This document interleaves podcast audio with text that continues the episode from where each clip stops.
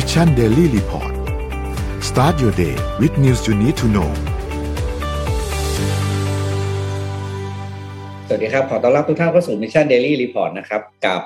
วันที่22กรกฎาคมครับอยู่พวกเรา3คนครับสวัสดีครับท่านสวัสดีครับคุณโทมัสสวัสดีครับพี่ปิ๊กครับสวัสดีครับครั้งนี้มานานมากเลยเนี่ยโอ้โหตัวนี้นี่ลืมไปแล้วว่าเอ้ยยังอะไรกันอยู่อ่านเลยอ่ะวันนี้น่าจะมีอะไรเล่าให้ฟังหลายเรื่องนะครับวันนี้วันหยุดวันสุดสัปดาห์ด้วยนี่เห็น2คนนี้ก็ไม่ต้องเตรียมสคริปต์แล้วเดี๋ยวคุยเลยแล้วนี่ผมว่าไอ้ข่าวที่ผมเตรียมมาใส่จะไม่ได้เล่าฮะเอาไปดูตัวเลขก่อนไวๆเลยเพราะว่าก็ต้องอัปเดตกันนิดนึงมาครับตัวเลขผู้ติดเชื้อนะครับตอนนี้ก็อย่างที่เห็นนะดูเอาตัวเลขวัคซีนแล้ว140ล้านโดสนะครับแล้วก็เข็มที่3เนี่ยก็ทยอยเพิ่มขึ้นเรื่อยๆนะครับก็ไปฉีดกันเถอะจริงๆใครยังไม่ได้ฉีดบูสเตอร์นะครับไม่จำเป็นมากจริงตอนนี้คนแน่นมากขอบอกที่บางซื่อคนแน่นมากเพราะว่าคนกลัวมากคือตอนนี้วัคซีนเนี่ยกับไอ้มันจะมีโมเดอร์นาล็อตสุดท้ายของผมที่ผมซื้อมาให้พนักงานตอนแรกนึกว่าจะไม่มีใครฉีดใช่ปะตอนนี้คนมาฉีดเพียบเลยเพราะว่าทุกคนกลัวมากครับตอนนี้ใครยังไม่ฉีดก็ไปฉีดกันนะตอนนี้ฮะยังมีคิวรองอยู่เยอะแยะคือความต่างของการฉีดบูสเตอร์คือเวลาคุณเป็นเนี่ยคุณจะฟื้นเร็วอันนี้ใช่ใช่อาการจะน้อยอาการจะมีนะมันไม่ได้ช่วยให้ไม่ติดนะแต่ว่าติดแล้วคุณจะหายไวแล้วก็ฟื้นเร็วไอ้คนไม่บูสต์นี่ผมเห็นกล่อมไปหลายคนนะเพื่อนผมที่แบบไม่ยอมบูสต์หรือบูสต์ช้าแล้วล่ะ7วันนะตอนนี้ไม่ต้องนับเลยนะว่าคุณฉีดมากี่เข็มอ่ะต้องถามว่าคุณฉีดเข็มสุดท้ายเมื่อไหร่ถ้ามันเกินสัก 3-4 เดือนแล้วก็คือไปฉีดได้แล้วใช่ใช่ครับเกินอะไรนะเค้าเรียกถ้าใครไม่ฉีดบูสเตอร์เลยเนี่ย7วันบวกแน่นอนนะครับฉีดบูสเตอร์มันคือ2วันหายต่อเลยครับเรื่องต่อครับก็ผู้ป่วยรักษาอยู่ 23,445 นะครับรักษาหาย 2,318 นะครับเมื่อวานมีเสียชีวิตเพิ่ม23รายครับต่อมาเลยนะครับส่วนเซ็ตนะครับเมื่อวานบวก 6.99 จุดนะครับหรือ 0.45% ครับส่วนหุ้นต่างประเทศนะครับดาวโจนส์ลบนิดหน่อยนะครับส่วน Nasdaq บวก 0.03% นะครับ NYSE ลบ 0.52 นะครับฟุตซี่นะครับลบ 0.16 นะครับหางเส็งลบเยอะกว่าเพื่อนลบ 1.51% ครับต่อมาราคาน้ำมันดิบนะครับยังอยู่ในช่วงขาลงเรื่อยๆนะครับตอนนี้ที่ WTI เนี่ยลบไปอีก3เหรียญต่อบาร์เรลนะครับขณะที่ Brent Crude Oil เนี่ยลบไปอีก 2.72 ต่อบาร์เรลนะครับก็ช่วงนี้น้ำมันก็ไม่ต้องเติมเต็มมากนะเพราะมันจะค่อยๆลงนะครับเพราะฉะนั้นก็เติมทีแบบเท่าที่พอใช้นะผมจะเป็นแบบนี้นะทีละ800อะไรเงี้ยเพราะมันจะลงเรื่อยๆต่อครับราคาทองคำนะครับบวกเยอะหน่อยนะครับบวก19เหรียญนะครับบวก 1.12% ครับต่อมาครับคริปโตเคอเรนซีนะครับเมื่อวานลงกันค่อนข้างเยอะนะครับหลังจากบวกมาสัก 4-5 วันติดกันนะครับ BTC นะครับลบ 6.25% Ethereum ลบ 5.6% นะครับ BNB ลบ 4.69 Solana ลบ 8 นะครับแล้ว Bitcoin ครับลบ 5.3% ครับหมดแล้วครับครับโอเคเราเริ่มข่าวด้วยเรื่องข่าวนี้ก่อนเลยเอาเรื่องอัปเดตข่าวเรื่องสงครามชนิดนึงกันนะครับเพราะว่านี่ก็เข้ามากำลังจะครบ5เดือนละ1 2 3 4 5เดือน24นะฮะกรกฎาคมนี้ก็ครบ5เดือนละนะครับก็ตอนนี้เนี่ยต้องบอกว่าสงครามยูเครนรัสเซียเนี่ยมันไม่ได้อยู่แค่ตรงนั้นแล้วนะครับตอนนี้เนี่ยคนเขาก็มองไปที่หลายจุดนะฮะล่าสุดจุดที่เป็นจุดเรียกว่าเป็นฮอตสปอตเลยเนี่ยก็คือที่ตะวันออกกลางนะครับเพราะว่าประธานาธิบดีวลาดิเมียร์ปูตินเนี่ยไปเยือนอิหร่านนะฮะแล้วก็ประธานาธิบดีโจไบเดนเนี่ยไปเยือนอิสราเอลแล้วก็คู่ปรับของอิสราเอลก็คือซาอุนะครับปกติเขาไม่ค่อยถูกกันนะคู่นี้แต่ว่าอันนี้เป็นรวมกันเฉพาะกิจต้องใช้คำนี้ละกันนะฮะก็มีการแสดงสัมพันธ์ที่ดีเช่นให้เครื่องบินอิสราเอลสามารถบินผ่านน่านฟ้าได้อะไรต่างๆนานาเหล่านี้เพราะว่ามีศัตรูร่วมกันก็คืออิหร่านนะครับซาอุกับอิสราเอลเนี่ยมีศัตรูร่วมกันคืออิหร่านนะเพราะฉะนั้นตอนนี้เนี่ยในตะวันออกกลางเนี่ยนะครับก็เป็นฮอตสปอตใหม่เลยทีเดียวเพราะว่าก็มีข้อตกลงต่างๆนานากันมากมายนะครับแล้วก็อย่างเช่นฝั่งของอิหร่านเองเนี่ยก็อาจจะมีการมอบโดรนประสิทธิภาพสูงนะครับในการช่วยทำสงครามของรัสเซียในยูเครนด้วยนะฮะส่วนฝั่งโจไบเดนอันนี้แน่นอนอยู่แล้วนะฮะก็อันนี้เขาก็เต็มที่นะครับ ในการที่จะบอกว่าจะสนับสนุนเพราะว่าความสัมพันธ์ระหว่างซาอุดิอาระเบียกับสหรัฐอเมริกาเนี่ยไม่ดีนะครับช่วงก่อนอันนี้ถ้าใครจำได้นะฮะกรณีของการสังหารนักข่าวที่ชื่อว่าจามาล คาช็อกกีนะครับที่สถานทูตที่สถานกงสุลของซาอุดิอาระเบียในอิสตันบูลนะฮะตอนนั้นเนี่ยก็เป็นประเด็นเลยเพราะว่ามีการโจมตีไปถึงตัวมงกุฎราชกุมาร MBS นะฮะมูฮัมหมัดบินซาลมานโดยตรงเลยนะฮะทางฝั่งสหรัฐแล้วก็ความสัมพันธ์ก็ย่ำแย่เลยตั้งแต่ตอนนั้นเป็นต้นมานะครับนี่ก็พยายามจะรื้อฟื้นความสัมพันธ์กันอยู่นะครับก็มีการเข้าพบกับมงกุฎราชกุมารด้วยนะฮะซึ่งก็เป็นประเด็นที่น่าสนใจทีเดียวในขณะที่สุภาพสตรีหมายเลขหนึ่งของยูเครนนะครับอยู่ที่สหรัฐอเมริกานะครับแถลงการต่อสภาคองเกรสนะเดินทางไปเป็นตัวแทนของสามีก็คือประธานาธิบดีเซเลนสกีนะฮะแล้วก็จับตาอาวุธใหม่ๆที่มันทยอยเข้าไปในยูเครนนะครับเมื่อวานนี้เนี่ยจุดที่น่าสนใจมากที่สุดเนี่ยคือเซอร์เกย์ราฟรอฟออกมาให้สัมภาษณ์กับสำนักข่าว RT ของรัสเซียนะครับบอกว่าตอนนี้จะไม่หยุดแค่ยึดพื้นที่ในฝั่งตะวันออกละก็คือฝั่งดอนบาสพวกนั้นแล้วเนี่ยนะฮะแต่ว่าจะขยายพื้นที่ในการยึดเข้าไปด้วยเพราะฉะนั้นนี่เป็นครั้งแรกที่เจ้าหน้าที่ระดับสูงของรัสเซียมายอมรับนะครับว่าจะมีการขยายการเข้ายึดพื้นที่ของรัสเซียในยูเครนด้วยดีไม่ดีมีอินดิเคเตอร์ว่าอาจจะยึดกันทั้งประเทศเลยก็เป็นไปได้นะครับเพราะฉะนั้นการเจรจาสันติภาพตอนนี้เนี่ยน่าจะเกิดขึ้นได้ยากแล้วนะครับอีกอันหนึ่งผมอัปเดตรวมๆกันไปเลยแล้วกันนะครับตอนนี้เนี่ยที่เยอรมันนะฮะก็กำลังเกิดความ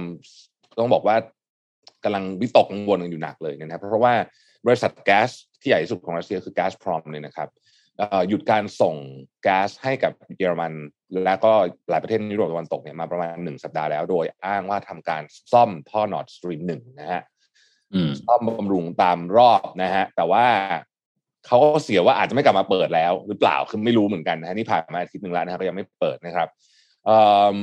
ท่อ Nord Stream 1 เนี่ยส่งแก๊สให้เยอรมันถึง 40% ของการใช้งานในประเทศนะครับเยอรมันกำลังจะเข้าหน้าหนาวในอีกสัก 2-3 เดือนถ้าเกิดไม่มีแก๊สจากท่อ Nord Stream 1 เนี่ยทางเลือกของเยอรมันมีไม่มากนะครับนอกจากจะต้องประหยัด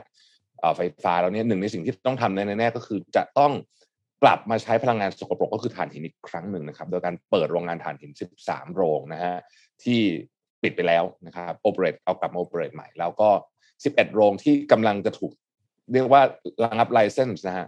ก็อาจจะต้องต่อไลเซนส์ให้นะครับตอนนี้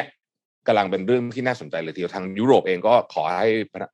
ประเทศสมาชิกเนี่ยลดการใช้ก๊าซธรรมชาติลง 15% แต่ว่าคือมันยากอะครับคืออยู่ดีจะให้ลดการใช้พลังงานลง 15% มันไม่ใช่ง่ายๆแล้วมันก็กำลังในขาขึ้นของการใช้พลังงานด้วยนะฮะบวกไปอีกเรื่องนึงเลยในยุโรปแล้วนะครับเมื่อวานนี้ ECB ธนาคารกลางของยุโรปเนี่ยขึ้นดอกเบี้ย 0.5% นะครับเป็นการปรับดอกเบี้ยนโยบายครั้งแรกในรอบ11ปีนะฮะซึ่งก็เป็นไปตามทิศทางเดียวกันกับธนาคารกลางใหญ่ๆอื่นของโลกแต่ว่าเพิ่มปรับเยอะนิดนึงนะครับเพราะว่านักลงทุนคาดการณ์ว่าน่าจะปรับแค่ 0.25 นะครับแต่ว่าปรับ 0.5 เลยนะฮะอันนี้ก็เป็นข่าวรวมๆเกี่ยวกับเรื่องสงครามนะครับซึ่งยังคงต้องจับตาต่อไปนะฮะแต่ผมคิดว่าเดี๋ยวเข้าหน้าหนาวเนี่ยน่าจะมีอะไรเปลี่ยนเยอะนะเกี่ยวกับเรื่องสงครามเรื่องยุโรปด้วยนะครับก็สรุปยุโรปก็ดูจะเทครัสเซียไม่ลงตามที่ไม่ลงนะฮะคือไม่ลงแต่ว่าตอนนี้มันก็มีข่าวอะไรมาเยอะแยะเช่นเขาบอกว่ามันก็มีข่าวลือมาว่าปูตินเป็นมะเร็งหรือเปล่าอะไรแบบนี้เนี่ยนะฮะซึ่งแต่ทั้งหมดข่าวลือทั้งสิ้นนะยังไม่มีข่าวจริงแต่ว่าอย่างที่คุณโทมัสว่าผมคิดว่าภาคตะวันตกเนี่ยอาจจะประเมินรัสเซียต่ำไปสักนิดหนึ่งครั้งนี้นะฮะหมายถึงว่าคิดว่าการแซงชั่นแบบใช้เรียกว่าปรมาณูเลยเนี่ยนะปรมาณูทางเศรษฐกิจเนี่ยนะน่าจะเอารัสเซียอยู่นะปรากฏไม่อยู่นะแล้วก็ผมคิดว่าที่ไม่อยู่เนี่ยก็เพราะว่าส่วนหนึ่งเนี่ยเป็นเพราะว่าพันธมิตรของรัสเซียเองเนี่ยคือประเทศอื่นนะที่เป็นไม่ใช่คู่ขัดแย้งโดยตรงในสงครามครั้งนี้แต่ว่าเป็นประเทศที่ขัดแย้งกับตะวันตกอยู่ครับเพิ่นเขาสามารถที่จะช่วยแอบซอร์บเรื่องนี้ของรัสเซียได้เช่นจีนเป็นต้นมันก็เลยกลายเป็นว่าตอนนี้เนี่ยดุลอำนาจใหม่มันกำลังเกิดขึ้นจริงๆแล้วตอนนี้สิ่งที่ถูกท้าทายมากที่สุดเนี่ยคือดอลลาร์สหรัฐจริงๆแล้วน่ากลัวอเมริกากลัวเรื่องนี้ที่สุดนะแล้วถ้าเกิดจะเกิดสงครามใหญ่ขึ้นใหญ่แบบใหญ่ฟูลสเกลแบบเบอร์วอร์เลยเนี่ยผมคิดว่ามันจะมาจากเรื่องดอลลาร์สหรัฐนี่แหละต้องจับตามองนะครับว่าจะเป็นยังไงต่อไปนะครับเมื่อวานนี้ปาไปติดตามอีกเรื่องนึงนะฮะคุณแท็บพิพิกครับก็คือเรื่องของ Zipmex นะครับก็หลายท่านก็เจอผลกระทบจาก Zipmex ไปนะครับที่ลงทุนนะ Zipmex ก็เอาเงินที่คนมาฝากแล้วก็ไปลงทุนแล้วก็บังเอิญว่ามันเกิดเหตุการณ์ว่าไอ้ Celsius หรือไอ้พวกเนี้ยล้มละลายนะครับนี่เมื่อวานเขาก็มีอัปเดตเพิ่มเติมอีกนะครับว่ายอดการฝากเงินเนี่ยที่หลายสื่อแล้วก็เดาๆกันนะครับยอดฝากเงินเพื่อทำธุรกิจกับแพลตฟอร์ม Babel Finance แล้วก็ Celsius Network เนี่ยรวมทั้งหมดเนี่ย 1,800 ล้านนะครับ 1,800 ล้านบาทโดยประมาณนะครับโดยทาง CEO ผมว่าก็แสดงความจริงใจนะครับคุณเอกลาภแย้มวิไลเนี่ย CEO ของ Zipmex ประเทศไทยเนี่ยก็ไม่หายไปไหนนะครับเมื่อวานนี้โพสต์ Facebook ส่วนตัวแล้วก็เอาเอกสารขึ้นชี้แจงอย่างเป็นทางการนะครับต่อกรณีระงับการถอนเงินแล้วก็วิกฤตสภาพคล่องจาก Zipmex Zip Up Plus ที่เกิดขึ้นนะครับข้อความก็คือผมขอเรียนอีกครั้งนะครับในฐานะ CEO ของบริษัทยังไม่ได้หนีไปไหนนะฮะยังคงอยู่ที่ประเทศไทยเพื่อที่จะแก้ไขปัญหาดังกล่าวนะครับแล้วก็มีการหารือกับสำนักงานกลต.อย่างใกล้ชิดนะครับขณะเดียวกันก็เสียงที่ส่งมาทาง Official Account ก็ดีหรือว่าผ่านทางแชทส่วนตัวของผมเองผมและทีมงานอ่านทุกข้อความแล้วก็จะรวบรวมคำถามแล้วก็ชี้แจงต่อทุกท่านต่อไปผมขอความกรุณาทุกท่านให้ความเคารพข้อมูลส่วนบุคคลของผู้ที่มีส่วนเกี่ยวข้องกับบริษัทด้วยนะครับเช่นเดียวกับความปลอดภัยของสินทรัพย์ดิจิทัลของทุกท่านข้อมูลส่วนบุคคลของพนักงานในบริษัททุกคนซึ่งเปรียบเสมือนครอบครัวของผมก็สำคัญไม่แพ้กันนะครับก็เอกสารชี้แจงอย่างเป็นทางการก็ระบุว่า Zipmex ได้ฝากสินทรัพย์ไว้ที่คู่ค้าอย่าง Babel Finance มูลค่า48ล้านเหรียญสหรัฐแล้วก็ Celsius Network อีก5ล้านเหรียญสหรัฐนะฮะอย่างที่บอกไปก็คิดเงินไทยก็ประมาณ 1,800 ล้านบาทนะครับทีนี้ทางกลุ่มผู้เสียหายนะครับเมื่อวานนี้ก็รวมตัวกันแล้วก็ตั้งกลุ่ม LINE ขึ้นมานะครับมีคนอยู่ในกลุ่ม LINE เนี่ยมีสมาชิกเนี่ย 1,800 กว่าคนนะฮะที่อยู่ในกลุ่ม LINE นะครับก็ในการสนทนาในกลุ่ม LINE ที่ว่าเนี่ยนอกจากจะวิพากษ์วิจารณ์การเอาเงินจาก Zip Up Plus ไปลงทุนที่อื่นแล้วเนี่ยก็ยังมีการแลกเปลี่ยนปัญหาการโอนถอนเงินจากแพลตฟอร์มนะครับเช่นการถอนเงินบาทและไม่เข้าบัญชีหรือว่าล่าช้านะครับหรือว่าการติดต่อ Customer Support ที่สะท้อนให้เห็นว่าบริการลูกค้าสัมพันธ์นั้นไม่เพียงพอที่จะให้บริการลูกค้าที่กำลังร้อนใจนะครับในขณะเดียวกันใน Facebook เองนะฮะนอกจากจะมีคอมเมนต์ให้กำลังใจแล้วก็วิพากษ์วิจารณ์กรณีที่ว่าแล้วนะครับก็ยังพบผู้ใช้งานที่ประสบปัญหาการใช้งาน Zipmex นะครับระดมร้องเรียนผ่านช่องแสดงความคิดเห็นจำนวนมากโดยเฉพาะปัญหาเรื่องของการ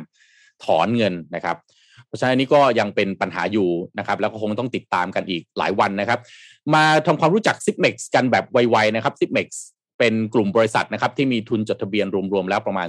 240ล้านบาทก็เติบโตค่อนข้างรวดเร็วนะครับเพราะว่าก่อตั้งครั้งแรกก็คือปี2561นะครับมีธุรกิจในกลุ่มเนี่ย5แห่งนะครับแต่ว่าธุรกิจโดยรวมก็ยังขาดทุนอยู่239ล้านบาทก็คงเป็นไปตามโมเดลของการเป็นสตาร์ทอัพนะครับก็มีบริษัทที่จดทะเบียนก็คือ Zipmex จำกัดนะครับจดทะเบียนจัดตั้งแต่25ตุลา2561นะครับทุนจดทะเบียน112ล้านบาทนะครับอันนี้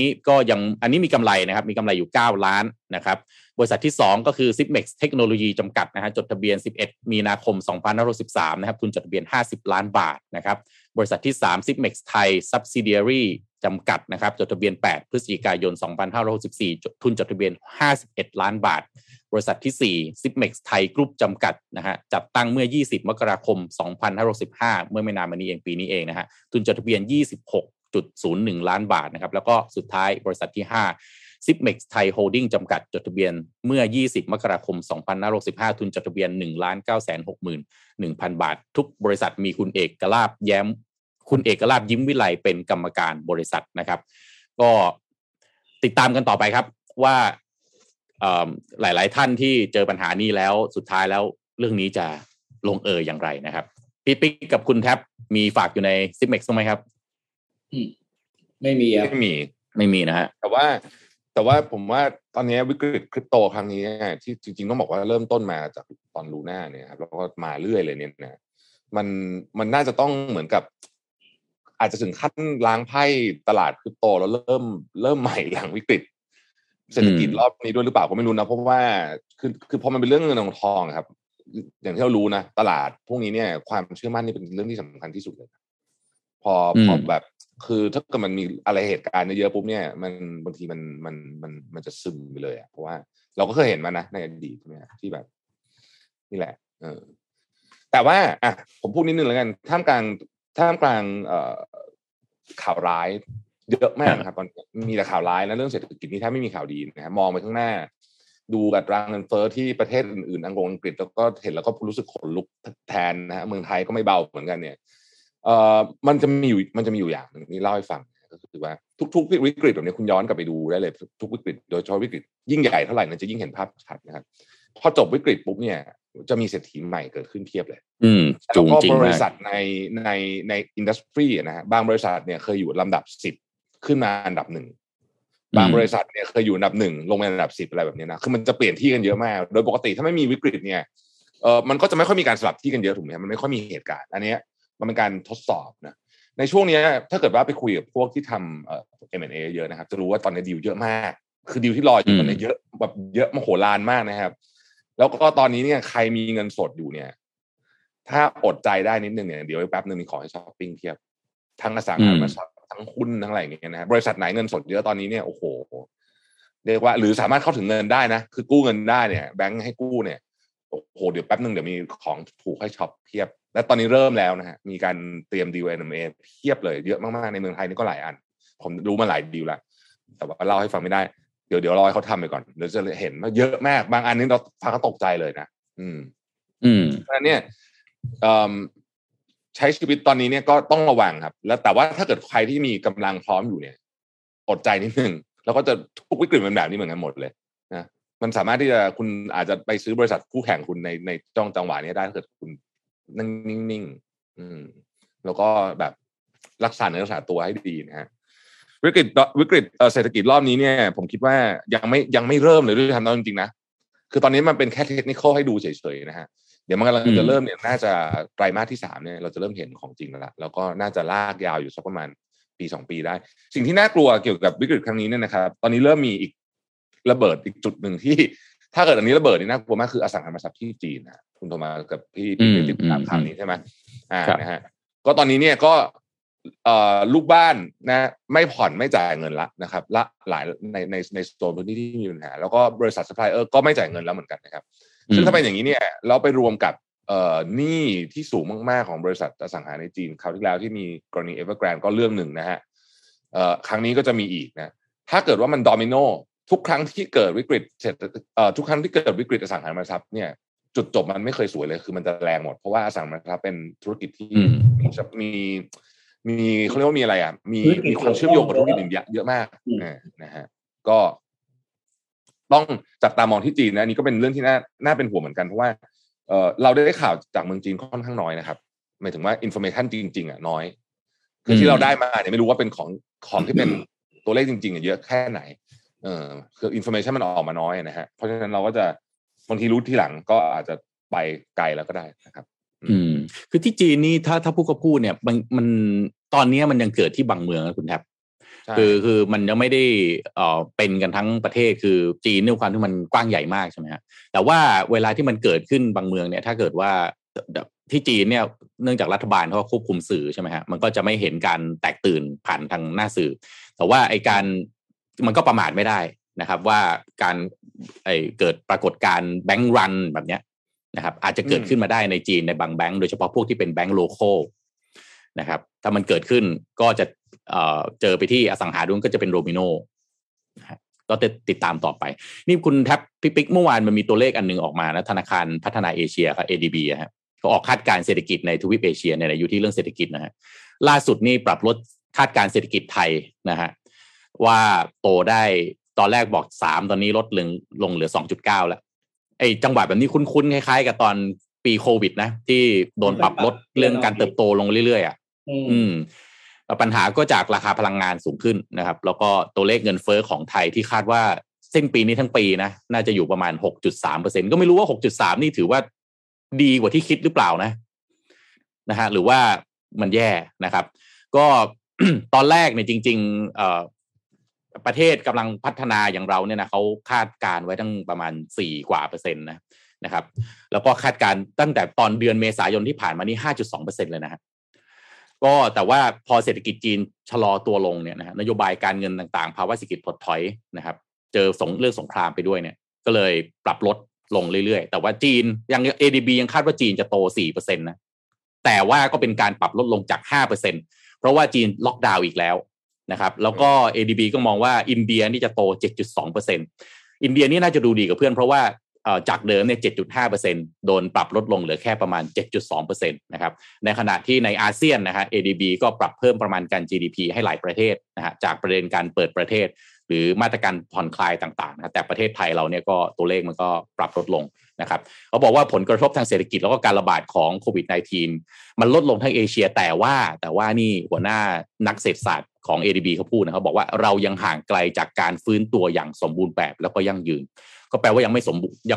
งไม่ค่อยฟื้นไข้อ่ะยังแค่ยังอะไรนะหายไข้ลงหน่อยแต่ยังนอนสมๆอยู่นะครับคืออย่างนี้พี่ปิ๊กคุณธรรมโซคุยกันชวนคุยเรื่องนี้ดีกว่าเพราะผมคิดว่าเป็นเรื่องที่น่าสนใจนะท่านผู้ชมท่านผู้ฟังนะครับคือเรื่องของเงินเฟ้อที่คุณธรรมสามารถสูงไม่สูงเนี่ยนะ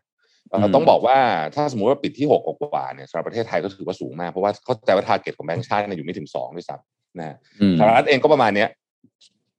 ทาร์เก็ต2ปีนี้น่าจะปิดสัก9-8อะไรแบบนี้นะครับเพราะยังไม่เห็นจุดที่แบบยังสูงที่สุดภูเขายังไม่สูงสุดอะตอนนี้ยังขึ้นอยู่นะประเด็นของเรื่องเงินเฟ้อเนี่ยผมว่าสิ่งที่เราต้องทำความเข้าใจกันนิดนึงก่อนก็คือว่าเหตุการณ์เงินเฟ้อที่เฟ้อกันแบบนี้ทั่วโลกเนี่ยนะครับยุโรปก็เป็นประเทศไหนๆก็เป็นทั่วโลกเนี่ยแล้วก็เศรษฐกิจขนาดใหญ่เนี่ยเฟ้อทุกประเทศเนี่ยนะฮะอย่างญี่ปุ่นเนี่ยเงินเฟ้อ 2.5% นี่เยอะมากนะปกติญี่ปุ่นนี่เขาเงินเฟ้อ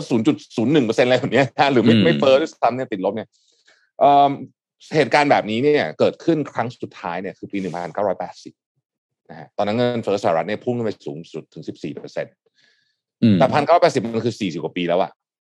พูดง่ายๆก็คือว่าผู้บริหารประเทศนายแบงค์ทั้งหลายตอนนั้นยังอายุ10ขวบผม2ขวบอะไรแบบเนี้ยคือผู้บริหารประเทศนายแบงค์ผู้บริหารบริษัทเอกชนขนาดใหญ่ที่นั่งอยู่ตอนเนี้ยที่เป็น CEO ต่างๆเนี่ยอายุยังเด็กๆอยู่ตอนนั้นไม่มีใครเข้าใจจริงๆว่าเงินเฟ้อเวลามันเยอะอ่ะมันเยอะแล้วมันทำอะไรมันเกิดอะไรขึ้นทุกคนอ่านจากตำราหมดพูดง่ายๆคือว่าผู้บริหารทั้งหมดตอนนี้ไม่ว่าจะเป็นประเทศไหนก็ตามเนี่ยนะฮะนอกจากอายุเยอะจริงๆเนี่ยนะไม่เคยเจอเหตุการณ์เงินเฟ้อของจริงอันนี้ของจริงคือครั้งแรกเลยของจริงเป็นครั้งแรกที่ดอกเบี้ยขึ้นเยอะจริงๆเราอยู่ในสภาวะดอกเบี้ยต่ำมานานมากจนเราลืมไปแล้วว่าดอกเบี้ยมันสูงได้เหมือนกันเงินเฟ้อเยอะจริงๆคราวนี้เป็นครั้งแรกเพราะฉะนั้นอ่านในตำรามากับเจอของจริงนี่มันไม่เหมือนกันนะเพราะฉะนั้นเนี่ยตอนนี้สิ่งที่แบงก์ชาติของทุกประเทศโดยเฉพาะเฟดกลัวที่สุดเลยเนี่ยนะครับเขาเรียกว่า perceived inflation คือความรู้สึกว่าเงินมันจะเฟ้อทันทีที่เรารู้สึกว่าเงินมันจะเฟ้อปุ๊บเนี่ยทั้ง supply chain จะเพิ่มราคาแล้วเงินมันจะเฟ้อจริงมันจะอยู่นานแล้วมันจะเอากดยังไงก็ไม่ลงตอนนั้นเนี่ยคุณไปขึ้นดอกเบี้ยอะไรเนี่ยก็ไม่ทันละที่เราเห็นเฟดขึ้นดอกเบี้ยโหดๆขนาดนี้เนี่ยครั้งนี้ที่มีโอกาสขึ้นถึง100 basis point ก็คือ 1% เนี่ยนะครับคือเพราะว่าเขาต้องการเอาคำว่าเงินเฟ้อเนี่ยออกจากหัวของคนใน system ให้ได้ฮะตัวเลขจริงเป็นยังไงยังเป็นประเด็นหนึ่งนะแต่ว่าถ้าเกิดทุกคนคิดว่าเงินจะเฟ้อเนี่ยเงินมันจะเฟ้อจริงนึกออกไหมฮะคือมันเป็นความเชื่อก่อนนะแล้วเดี๋ยวความจริงมันจะเกิดขึ้นด้วยนะคือเพราะฉะนั้นมันต้องมาสองขาด้วยกันเราเรื่องนี้ยากมากนะครับเป็นเรื่องที่ยากจริงๆเพราะว่าการขึ้นดอกเบี้ยของธนาคารกลางเนี่ยมันเป็นเพียงเครื่องมือข้างเดียวเท่านั้นมันจะไปสมมติว่าเศรษฐกิจร้อนแรงขึ้นดอกเบี้ยเนี่ยแน่นอนนี้จะกดเงินเฟ้อได้แต่ว่าเงินเฟ้อรอบนี้เนี่ยมันไม่ได้มาจากเรื่องเศรษฐกิจร้อนแรงอย่างเดียวนะอาจจะเป็นที่สหรัฐใช่แต่ว่าที่เมืองไทยเนี่ยมันมาจากฝั่งของคอสฮะซึ่งมันไม่ได้เกี่ยวอะไรกับเรื่องของดอกเบี้ยเท่าไหร่นะพูดจริงๆเพราะฉะนั้นเนี่ยครั้งนี้ยากมากจริงๆนะครับแล้วก็ต้องบอกว่าไอ้เงินเฟ้อเนี่ยกดเศรษฐกิจซึมยาวได้ยาวแบบยาวเลยอ่ะได้นะฮะถ้าเงินเฟ้อมันอยู่ในระดับสูงนานๆนะฮะแต่ก็น่าคิดนะฮะว่าแล้วเงินบาทด้วยคุณแทบตีอย่างที่ต้องคิดด้วยเงินบาทตอนนี้รอบ16ปีแล้วมั้งคือผมทำบริษัทมานี่คือไม่เคยเจอสถานการณ์นี้เพราะว่าบริษัทผมยังไม่ถึง16ปีเลยมันจะทะลุ37แล้วเมื่อวานรู้สึก 36.95 อะไรปริ่มๆแล้วอ่ะนะครับเพราะฉะนั้นคนนำเข้าคือหนักแต่ว่าจริงๆไม่ใช่คนนำเข้าอย่างเดียวนะครับเพราะว่าไอ้สินค้าที่เราใช้อยู่ทุกวันนี้เนี่ยคือมันผสมผสานทั้งต้นน้ำที่มันก็นำเข้ามาด้วยไม่ได้แปลว่าผลิตในประเทศแล้วมันก็จะแบบอยู่ในประเทศนะฮะ raw material อย่างก็นำเข้าน้ำมันใช่ไหมฮะน้ำมันอย่างเงี้ย ใช่ไหมฮะเอาพูดถึงน้ำมันพี่ปิ๊กคุณโทมัสรู้เรื่องนี้หรือยังว่าเดี๋ยวการไฟฟ้าค่า FT กำลังจะขึ้นนี่ผมเตรียมมาเดี๋ยวให้คุณโทมัสซอยฟังเรื่องค่า FT อันนี้ก็มันเหมือนกันเพราะว่ามันเกี่ยวข้องกับการนำเข้าสิ่งที่เรียกว่า LNG คือ liquefied natural gas นะจริงๆระบบไฟฟ้าเมืองไทยมันซับซ้อนมากแต่ว่าเดี๋ยวคุณโทมัสซอยฟังว่าเป็นยังไงคือเงินบาทตอนนี้อ่อนแบบนี้เนี่ยก็น่ากลัวนะครับคือถามว่าประเทศเราจะเกิดวิกฤตเศรษฐกิจไหมคิดว่าคงไม่แบบศรีลังกาคงไม่เกิดแต่ว่าจะมีปัญหาเขาคงมีผมว่ามีหมายถึงไอ้ที่บอกไม่เกิดนี่คือประท้วงหรือวิกฤตเศรษฐกิจครับคุณครับคือไม่เกิดถึงขนาดว่าแบบขาดน้ำมันไม่มีไฟใช้อะไรคงไม่ขนาดนั้นผมคิดว่าไม่ขนาดหรือว่าไล่ผู้นำไม่ใช่ไหมฮะไม่มีนะตอนนี้การเมืองกลายเป็นเรื่องดูนิ่มเลยนะตอนนี้นะสังเกตไหมคนไม่ค่อยพูดถึงเพราะมันมีเรื่องอื่นที่คนให้ความสนใจมากกว่าเชิญพี่ปิ๊กก่อนเอาล่ะคุณโทมัสเลยเรื่องไฟฟ้าอะไรกำลังอยากฟังอ๋อโอเคครับวิกฤตซ้อนวิกฤตฮะคุณผู้ฟังฮะเรามีเงินเฟ้อใช่ไหมเรามีค่าเงินมันก็มีดีมีเสียเนาะคนส่งออกก็ได้มากหน่อยแต่ว่าภายในสินค้ามันก็ราคาแพงขึ้นแต่ว่านะค่าไฟฟ้านะฮะแล้วก็ราคาน้ำมันกำลังจะพุ่งสูงครับเพราะว่าการไฟฟ้าฝ่ายผลิตออกมายอมรับนะฮะว่าแบกหนี้ค่าเชื้อเพลิงต่อไปไม่ไหวแล้วครับแล้วก็มีโอกาสที่กระแสเงินสดจะเริ่มติดลบครับคุณผู้ฟังฮะเรากำลังมีหน่วยงานรัฐวิสาหกิจของรัฐที่จะบอกว่าตัวเองจะมีปัญหาสภาพคล่องครับนะฮะจึงดิ้นรนขอปรับขึ้นค่าไฟฟ้านะครับเพื่อสะท้อนจากการขึ้นค่า FT เต็ม max นะครับในงวดที่ 3/2565 คือกันยายนถึงธันวาคมนี้นะฮะให้ประชาชนเข้าใจคำนี้นะฮะเจ็บแต่จบนะฮะซึ่งสิ่งนี้จะส่งผลให้ค่าไฟขึ้นรวดเดียว 6.12 บาทต่อหน่วยฮะนะครับซึ่งค่าไฟใหม่เนี่ยนะฮะก็กำลังจะเข้าบอร์ดชี้ชะตานะครับก็เกรงว่าค่าไฟก็จะสูงเกินจะประชาชนจะรับไหวหรือเปล่านะครับด้านวงการที่เรื่องของการค้าก๊าซ LNG ที่คุณแทบพูดเมื่อกี้เนี่ยก็ให้จับตาราคา LNG นะครับว่าถ้าอัตราแลกเปลี่ยนพุ่งต่อเนี่ยนะครับแล้วก็ยังมีประเด็นเรื่องของแหล่งเอราวัณที่ผลิตก๊าซไม่พอก๊าซเมียนมาปิดซ่อมอีกมีโอกาสนะฮะส่งผลค่าไฟฟ้าปรับขึ้นลากยาวอีกว่ากันเป็นปีการไฟฟ้าผลิตแห่งประเทศไทยเนี่ยประสบวิกฤตอย่างที่ผมบอกไปนะฮะแบกรับค่าเชื้อเพลิงของโรงไฟฟ้าที่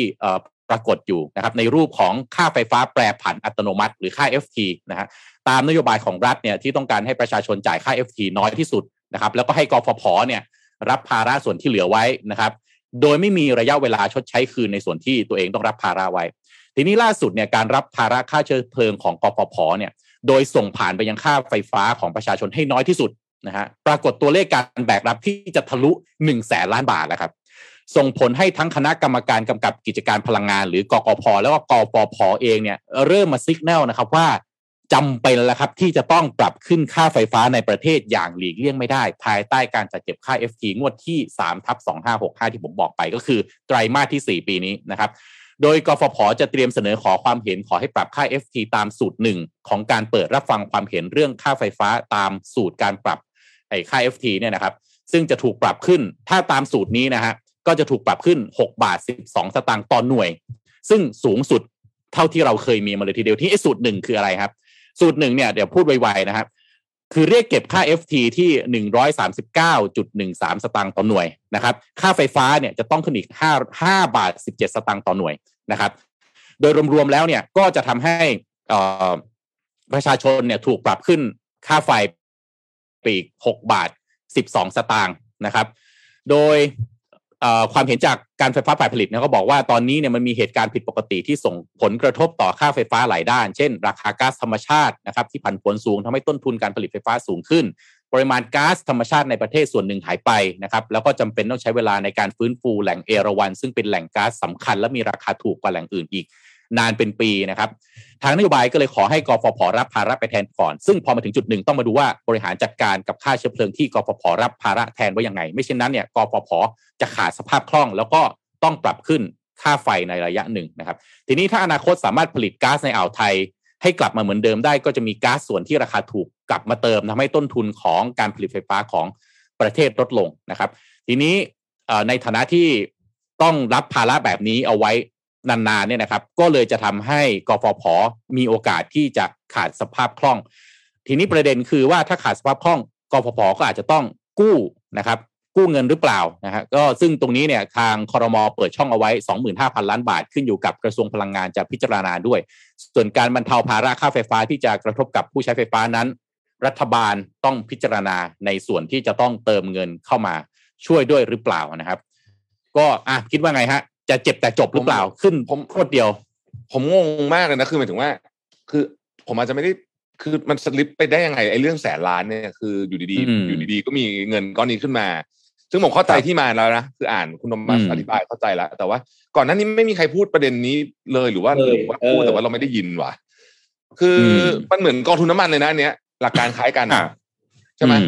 แบบนั้นนะก็คือมีใครสักคนหนึ่งแอบสอบอะไรค่าอะไรไว้อยู่เนี่ยนะฮะลักษณะมันก็คล้ายๆกองทุนน้ำมันกรณีด้วยกันกฟผ.ใช่ไหมก็ไม่รู้เหมือนกันว่าทำไมอยู่ดีป๊อปอัพขึ้นมาแล้วก็กลายเป็นประเด็นใหญ่แต่ว่าถ้าเกิดว่าเอาตามสูตรหนึ่งจริงผมว่าไม่ไหวหรอกคือเขาคงจะค่อยๆขึ้นแหละคงจะไม่มีใครแบบห้าวขึ้น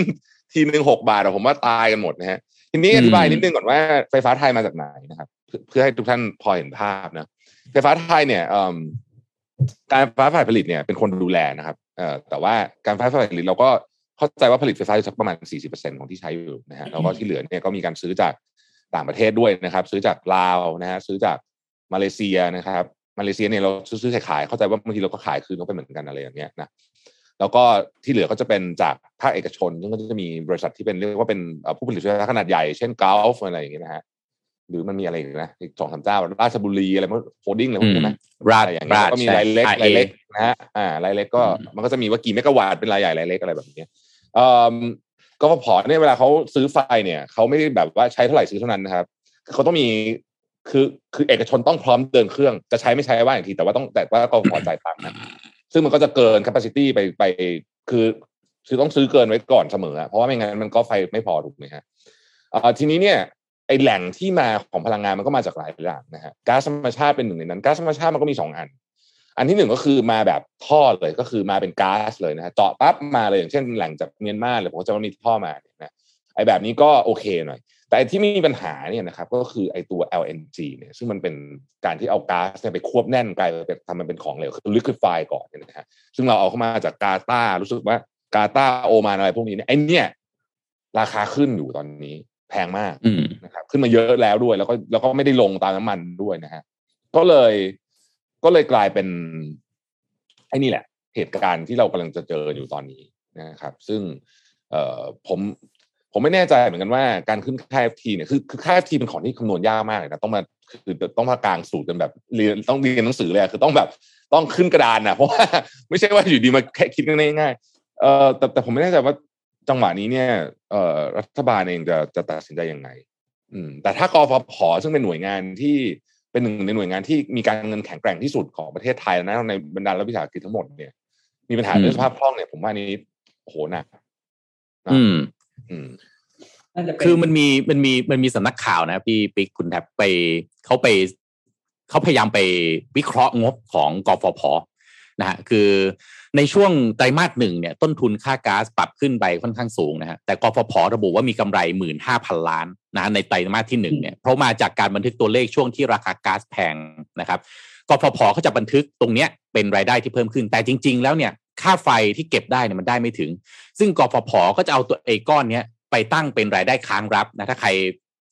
ดูบัญชีบ่อยๆเนี่ยจะรู้จักไอ้คำนี้รายได้ค้างรับซึ่งไอ้รายได้ค้างรับเนี่ยมันอยู่ใน P&L ใช่ไหม Profit and Loss แต่ในงบกระแสเงินสดเนี่ยมันติดลบ 30,000 ล้านซึ่งอันนี้คือตัวเลขจริง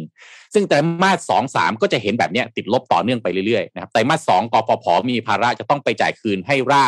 ชบุรีไอ้โรงไฟฟ้าราชบุรีเนี่ยซึ่งดูจากสิ้นไตรมาส 1เนี่ยทางกฟผ.เหลือเงิน 50,000 กว่าล้านบาททีนี้ถ้าเกิดว่าไตรมาส 2-3 ติดลบต่ออีกไตรมาสละ 20,000 30,000 ล้านบาทไปเรื่อยๆแล้วก็ไม่มีการขึ้นค่าไฟฟ้าเนี่ยนะครับจะทำให้กฟผ.สุดท้ายเริ่มมีปัญหาเรื่องสภาพคล่องแล้วก็จะสะท้อนออกมาที่ค่าไฟที่กฟผ.แบกรับไม่ไหวรายได้ค้างรับนี่หมายถึงส่วนต่างจากราคาก๊าซที่สูงขึ้น5บาทนะฮะแต่ไปขายได้4บาทหรือ1บาทไอ้1บาทก็จะไปลงในรายได้ค้างรับซึ่งตอนนี้กฟผ.มีรายได้ค้างรับ 70,000 ล้านบาทแล้วซึ่งหมายถึงไอ้ก้อนเนี้ยไม่ได้รับเงินจริงแล้วมันจะเยอะขึ้นเรื่อยๆเยอะขึ้นเรื่อยๆแปลว่ารัฐวิสาหกิจนี่มีกำไรนะฮะไม่ใช่ไม่มีกำไรแต่ว่าไม่มีกระแสเงินสดเข้ามารับเข้ามาจริงๆนะครับซึ่งอนาคตไฟฟ้าจะแพงไปเท่าไหร่นะปกติค่าไฟค้างรับบวกลบ ไม่เกินแค่ประมาณ 3-4 พันล้านบาทเท่านั้นแต่ตอนนี้ฮะไตรมาสละ 2-3 หมื่นล้านบาทนะรวมๆแล้วตอนนี้รายได้ทางลับ 6-7 หมื่นล้านบาทเข้าไปแล้วซึ่งตรงนี้มีปตท.มาช่วยไว้ประมาณ 10,000 ล้านบาทถ้าปตท.ไม่ช่วยจะพุ่งไป 80,000 ล้านบาทแน่นอนก็แปลว่าค่าไฟจะแพงต่อไปอีกยาวนานขึ้นอยู่กับราคาก๊าซที่จะเป็นต้นทุนนะฮะการผลิตไฟฟ้าจะเป็นอย่างไรแหล่งเอราวัณจะกลับมาได้หรือเปล่านี่แบบงบการเงินแบบไวๆของกฟผ.ก็คือจริงๆมันก็คือคล้ายๆกับกองทุนน้ำมันนั่นแหละถูกไหมคล้ายๆคือถ้าเกิดอธิบายแบบภาษาชาวบ้านนะก็คือว่ามีใครสักคนนึงแอบสอบอะไรไว้อย่างที่ผมบอกอ่ะก็คล้ายๆแนวของทำนองนั้นนะโอ้ตายก็น่าเป็นห่วงนะครับเพราะว่าแต่ว่าจริงๆราคาพลังงานมันควรจะต้องลงนะครับถ้าเกิดเศรษฐกิจไม่ดีอ่ะเหมือนที่น้ำมันเริ่มลงช่วงเนี้ยเพราะว่าคนพอสิทีฟว่ามันจะมี recession ใช่ไหมถ้า recession เนี่ยราคาพลังงานลงแน่นอนนะครับเพราะว่าคนใช้พลังงานน้อยลงปริมาณมันน้อยลงแต่ว่าตอนนี้มันดูมัน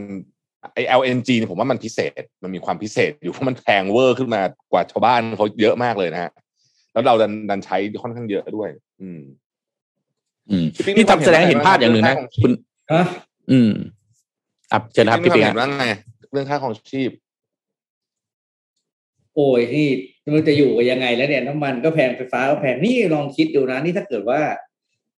ถ้าไฟขึ้นอย่างที่บอกจริงเนี่ยเสียงเบาในโดนี่ตายเลยนะหรือว่าคนที่เขาอยู่มิเตอร์เป็นอัตราพิเศษเนี่ยเฮ้ยจะอยู่ยังไงวะเนี่ยโอ้ตายเครียดคือมันแบบนี้นะพี่ปิ๊กคือระบบเศรษฐกิจโลกเราแสดงให้เห็นชัดๆเลยนะคือมีอะไรสะกิดนิดเดียวนะรัสเซียยูเครนนี่ไอพื้นที่ที่เขาลบกันเนี่ยถ้าเทียบพื้นที่ทั้งโลกนี่มันนิดเดียวนะแต่มันได้เห็นเลยว่าคือความเปราะบางนะของระบบเศรษฐกิจที่มันซับซ้อนกันมากเกินไปจนวันหนึ่งที่มันมีอะไรมาสะกิดนิดเดียวปั๊บนี่มันโอ้โหอะไรอ่ะสั่นสะเทือนกันเป็นแบบโดมิโนเป็นทางยาวเลยเมื่อก่อนสมัยก่อนนะมันก็เคยมีการมียุคหนึ่งที่ไม่มีคำว่า globalization นะก็มีโลกาภิวัตน์ไม่ค่อยเขารู้มันปฏิเสธไม่ได้แต่ว่ามันก็เป็นสิ่งที่น่ากลัวสิ่งที่มันน่ากลัวตามมาก็คือสิ่งที่เกิดขึ้นวันนี้แหละว่ามีอะไรเกิดขึ้นที่ประเทศใดประเทศหนึ่งปุ๊บเนี่ยอีกประเทศอื่นๆเนี่ยมันจะได้รับผลกระทบไปด้วยทั้งที่ความเป็นจริงแล้วแทบจะไม่เกี่ยวข้องเลยไม่ได้เขาทะเลาะกันสองคนเขาไม่เห็นอะไรเห็นต่างไม่ตรงกันมีเรื่องกันสองคนเนี่ยโอ้โหอีกครึ่งโลกเลยรับผลกระทบไปด้วยเสียงพี่ปิ๊กดูพี่ปิ๊กลองปรับไมค์นึงได้ไหมฮะเพราะว่าเสียงพี่ปิ๊กค่อนข้างเบาใช่ไหมมันกล้องหรือมันอยู่ใกล้หรือพี่อยู่ใกล้ไมค์เกินไปไม่แน่ใจอ๋อครับในช่วงพี่ปิ๊กกำลังต้องปรับไมค์ผมมาเรื่องนี้นิดนึงนะครับคุณแท็บพี่ปิ๊กจำรถไฟฟ้าสายสีม่วงใต้ได้ไหมถ้าผมพูดแบบนี้อาจจะจำไม่ได้แต่ถ้าผมพูดว่าจำสายที่อะไรนะพนักงานเขาติดโควิดเลยเอาเอกสารไปส่งไม่ทันเลยต้องแบบมาเริ่มประมูลกันใหม่ได้ไหมอ๋อโอเคจำได้ละเนี่ยแหละไอ้สายเนี่ยแหละนะฮะและสายเนี้ยมันมีไฮไลท์สำคัญเพราะอะไรรู้ไหมฮะมันจะเป็นสายที่วิ่งผ่านหน้ารัฐสภาครับตรงเกียรติกายอ่ะมันเริ่มจากเตาปูนวิ่งไปราชบุรณะนะครับก็อันนี้เป็นการสำรวจไม่กับโปรเจกต์รถไฟฟ้าสายสีม่วงใต้นะครับที่ EIC เนี่ยเขามองโอกาสว่ามันจะมีเม็ดเงินสะพัดในภาคการก่อสร้างนะครับก็โดยปกติเนี่ยจะมีธุรกิจหนึ่งที่จะได้รับผลประโยชน์ตั้งแต่เริ่มมีโครงการรถไฟฟ้าเลยนั่นก็คือธุรกิจก่อสร้างนั่นเองนะฮะวันนี้ก็เลยจะพาคุณผู้ฟังทุกท่านมารู้จักกับรถไฟฟ้าสายสีม่วงใต้ให้มากขึ้นนะซึ่งผมคิดว่าหลายๆท่านถ้าติดตามในช่วงที่ผมมารายงานนะจะรู้จักรถไฟฟ้าสายนี้ดีที่ผมบอกไปเมื่อกี้แล้วนะว่าเขาประมูลแล้วก็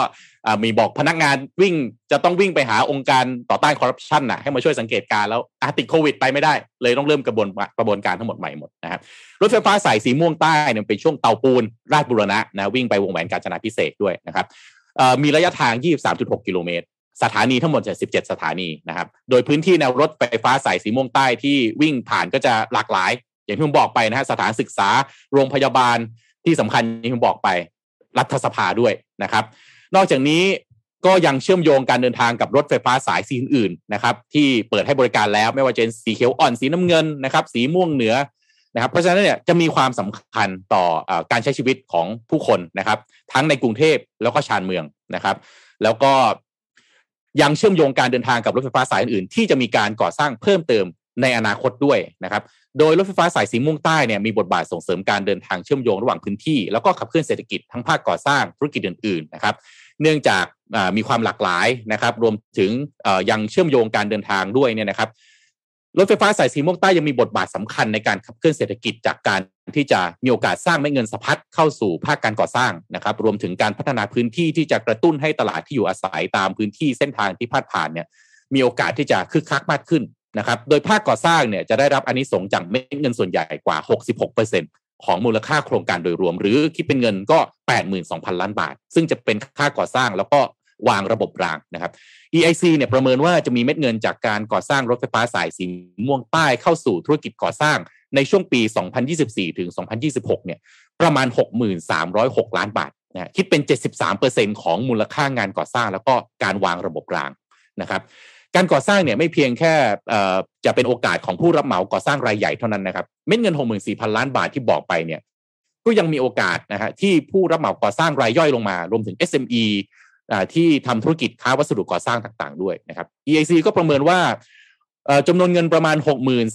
63,883 ล้านบาทนะฮะหรือเป็น 78% ของมูลค่างานก่อสร้างแล้วก็วางระบบรางเนี่ยจะมีโอกาสนะครับกระจายไปยังผู้รับเหมาก่อสร้างแล้วก็ SME รวมถึงผู้ผลิตแล้วก็ผู้ค้าวัสดุก่อสร้างด้วยนะครับรถไฟฟ้าสายสีม่วงใต้ก็มีโอกาสจะหนุนให้ผู้รับเหมาก่อสร้างรายใหญ่มีแบ็คล็อกเพิ่มเติมนะครับรวมถึงเพิ่มประสบการณ์การก่อสร้างโครงการขนาดใหญ่ซึ่ง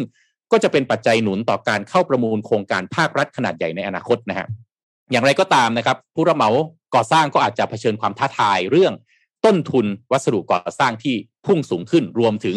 การจัดส่งด้วยนะครับหรือปัญหาการขาดแคลนแรงงานต่างชาตินะครับรวมถึงแรงงานต้นทุนแรงงานที่มีแนวโน้มสูงขึ้นนอกจากนี้เรื่องของการส่งมอบพื้นที่ก่อสร้างที่ล่าช้านะครับซึ่งหลายๆโครงการของประเทศไทยเราตอนนี้นะครับมีปัญหาเรื่องการส่งมอบพื้นที่นั่นแหละเป็นหลักเลยนะครับก็อาจจะส่งผลให้การดำเนินการก่อสร้างในภาพรวมของโครงการอาจจะไม่เป็นไปตามแผนที่วางเอาไว้อีกก็อันนี้เป็นอีกหนึ่งความเสี่ยงนะครับวันนี้ก็ต้องขอบคุณข้อมูลดีๆจาก SCB EIC ด้วยนะครับติดตามกันต่อไปนะครับรถไฟฟ้าสายสีม่วงใต้น่าจะวิ่งผ่าน residential area นะครับหรือว่าไฮไลท์นะฮะสถานที่สำคัญของประเทศหลากหลายมากๆเลยทีเดียวครับเมื่อไหร่เราจะได้ใช้เนี่ยก็แต่ว่ารถไฟฟ้าเข้าใจว่าก็ทยอยเปิดเรื่อยๆนะครับช่วงนี้หมายถึงว่าสิ้นปีนี้ก็น่าจะมีสีเหลืองอะไรก็น่าจะเสร็จแล้วมั้งพี่ปิ๊กน่าจะหมายถึงสีส้มนะที่ผ่านบ้านพี่ปิ๊กสีส้มประมูลกันอยู่เลยยังไม่จบเลยมั้งใช่ไหมยังไม่จบเลยฮะมันวิ่งที่วิ่งเข้าศูนย์วัฒนธรรมด้วยใช่ไหมสถานีตรงนั้นอะไรนั้นด้วยใช่ไหมนั่นคือสีส้มคือตอนนี้ทุกคนต้องจับตาเรื่องปรับครม.ก่อนเลยครับถ้าเกิดพูดถึงประเทศไทยนะครับเพราะว่าหลังอภิปรายเนี่ยคืออภิปรายคงไม่มีอะไรหรอกหมายถึงว่าลงคะแนนก็คงจะเพราะว่าถ้าเกิดคุณจะเอาไม่ไว้วางใจนี่มันต้องเอาคะแนนไม่ใช่คะแนนไว้วางใจนะคะแนนไม่ไว้วางใจเนี่ยเกินกึ่งหนึ่งก็คือ238เสียงเนี่ยซึ่งมันยากมากครับมันแทบจะ impossible อ่ะคิดว่าไม่เกิดขึ้นแน่นอนเพราะมันมีงูเห่าเลยโอ๊ตบวกลบคูณหารแล้วยังไงดูแล้วไม่เกิดแต่ว่าการปรับครม.น่าจะเกิดขึ้นนะครับหลังจากจบอภิปรายไม่ไว้วางใจนะฮะก็ผมคิดว่าหนึ่งในจุดสำคัญเลยเนี่ยก็คือกระทรวงมหาดไทยนะฮะอันนี้น่าจะเป็นล็อกเป้ากันอยู่เลยเพราะว่าก็มีข่าวลือหนาหูนะว่าจัดทัพเตรียมเลือกตั้งเนี่ยสสก็อยากจะเหมือนกับเข้าถึงมท.1 ได้ง่ายหน่อยซึ่งอันนั้นอาจจะไม่ใช่บุคลิกของพลเอกกันพงษ์นะฮะก็จะอาจจะมีการสลับตำแหน่งกันกับพลเอกประวิตรนะฮะเพราะว่าพลเอกประวิตรเนี่ยแกเปิดบ้านอยู่แล้วใช่ไหมเข้าเข้าถึงง่ายนะฮะแล้วก็ก็จะเป็นการสร้างความใช้คำว่าอะไรดีถ้าเกิดว่าสลับตำแหน่งจริงเนี่ยก็จะเป็นการสร้างความ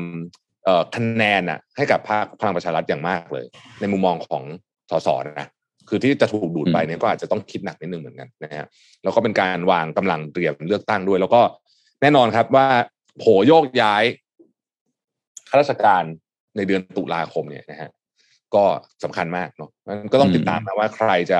ยังไงอะไรยังไงแต่ผมคิดว่าการปรับครม.เนี่ยคงจะหลีกเลี่ยงไม่ได้แล้วล่ะครั้งนี้เพราะว่าจริงๆพลเอกประยุทธ์เองก็พยายามไม่ปรับครม.มานานนะแกก็ปรับน้อยแม้กระทั่งในช่วงโควิดเราเคยคุยกันไงคุณแท็บว่ามันช่วงนั้นมันควรจะปรับครม.หรือเปล่าก็ไม่ปรับก็อยู่แบบนั้นแหละก็ลากกันมาพอสมควรคิดว่าครั้งนี้คงจะไม่ไหวแล้วล่ะว่ายังไงคงต้องปรับครม.นะฮะเราเดี๋ยวเราขายอะไรเท่าไหร่แล้วเป็นปียังผมจำไม่ได้แล้วแต่ปรับโอ้นานมากแล้ว นานมากถ้าไม่นับที่มีรัฐมนตรีหลุดๆไปอะไรเงี้ยก็อยู่กันแบบนั้นอ่ะมาโหยเรื่องกับช่วงโควิดก็ไม่ได้ปรับกันเลยไม่ได้ปรับเลยอ่ะไม่ได้ปรับมีปรับจิ๊บจ้อยๆแบบน้อยมากๆครับแต่ว่าไอ้ปรับใหญ่เนี่ยไม่มีแต่ว่าครั้งนี้ตำแหน่งใหญ่ๆไม่ค่อยมีปรับใช่ไหมแต่ว่าผมก็ดูแล้วว่าครั้งนี้ก็คงต้องปรับโอ้ไม่น่าจะไม่น่าจะอยู่ต่อได้แล้วคิดว่าต้องโฟกัสต้องแสดงว่าล็อกเป้าไปที่มท.1แต่ประเด็นคือพอปรับกระทรวงมหาดไทยปุ๊บเนี่ยมันโดมิโนฮะไม่ใช่ว่าแบบคือมันไม่ใช่สลับกันแล้วจบคู่เดียวอะไรอย่างเงี้ยมันไม่ใช่อย่างนั้นแน่มันก็จะมีเรื่องโควต้าฮะประเทศเราก็มีมันจะต้องไปเรื่อยนะครับมันก็จะไปตำแหน่งอื่นด้วยแต่ก็ต้องดูว่าเขาจะตัดสินใจกันยังไงนะครับแต่ว่านี่พี่ปิ๊กกับคุณทัพ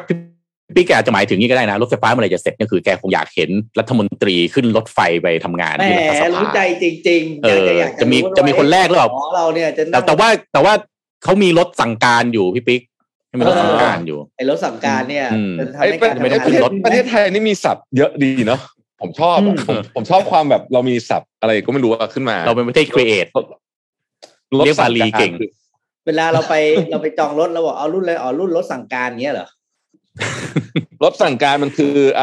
คล้ายๆ command vehicle แม่เป็นแบบรถบัญชาการใช่ไหมอะไรอย่างเงี้ยทีนี้ถ้าเป็น CEO แล้วถ้าเป็นแบบบริษัทนะฮะกำลังจะซื้อรถให้พนักงานนะครับ Director of Sales Director of Marketing ไม่ใช่รถประจำตำแหน่งแล้วนะครับรถสั่งการนะฮะใช้ศัพท์ให้ถูกนะครับแล้วสั่งงานจะสั่งงานกะทีต้องวิ่งเข้ารถแล้วก็ไปโทรสั่งเนี่ยเหรอคือเรามีอะไรที่แบบเราเป็นประเทศที่มีอะไรแบบนี้เยอะจริงๆเนาะเอาเยอะเราเป็นประเทศที่เราประดิษฐ์ทำอะไรของเรามาเยอะใจเรามาใช้ความเป็นศรีธนนชัยอะไรกับเรื่องแบบนี้คือไอ้เรื่องแบบนี้มันมีจริงนะสมัยเราเรียนนะศรีธนนชัยซึ่งผมคิดว่าเป็นเรื่องนึงที่คุณจะเลิกสอนไม่ได้แล้วนะจากตำรับตำราการเรียนเนี่ยไอ้คือวิชาริ้วกะล่อนอะไรอย่างเงี้ยมันมีข่าวประชาสัมพันธ์มาครับใครไม่รู้ว่าศุกร์เสาร์ที่นี้จะไปงานไหนนะครับหรือจะทำอะไรดีไปหาความรู้กันดีกว่าครับกับงานที่ชื่อว่า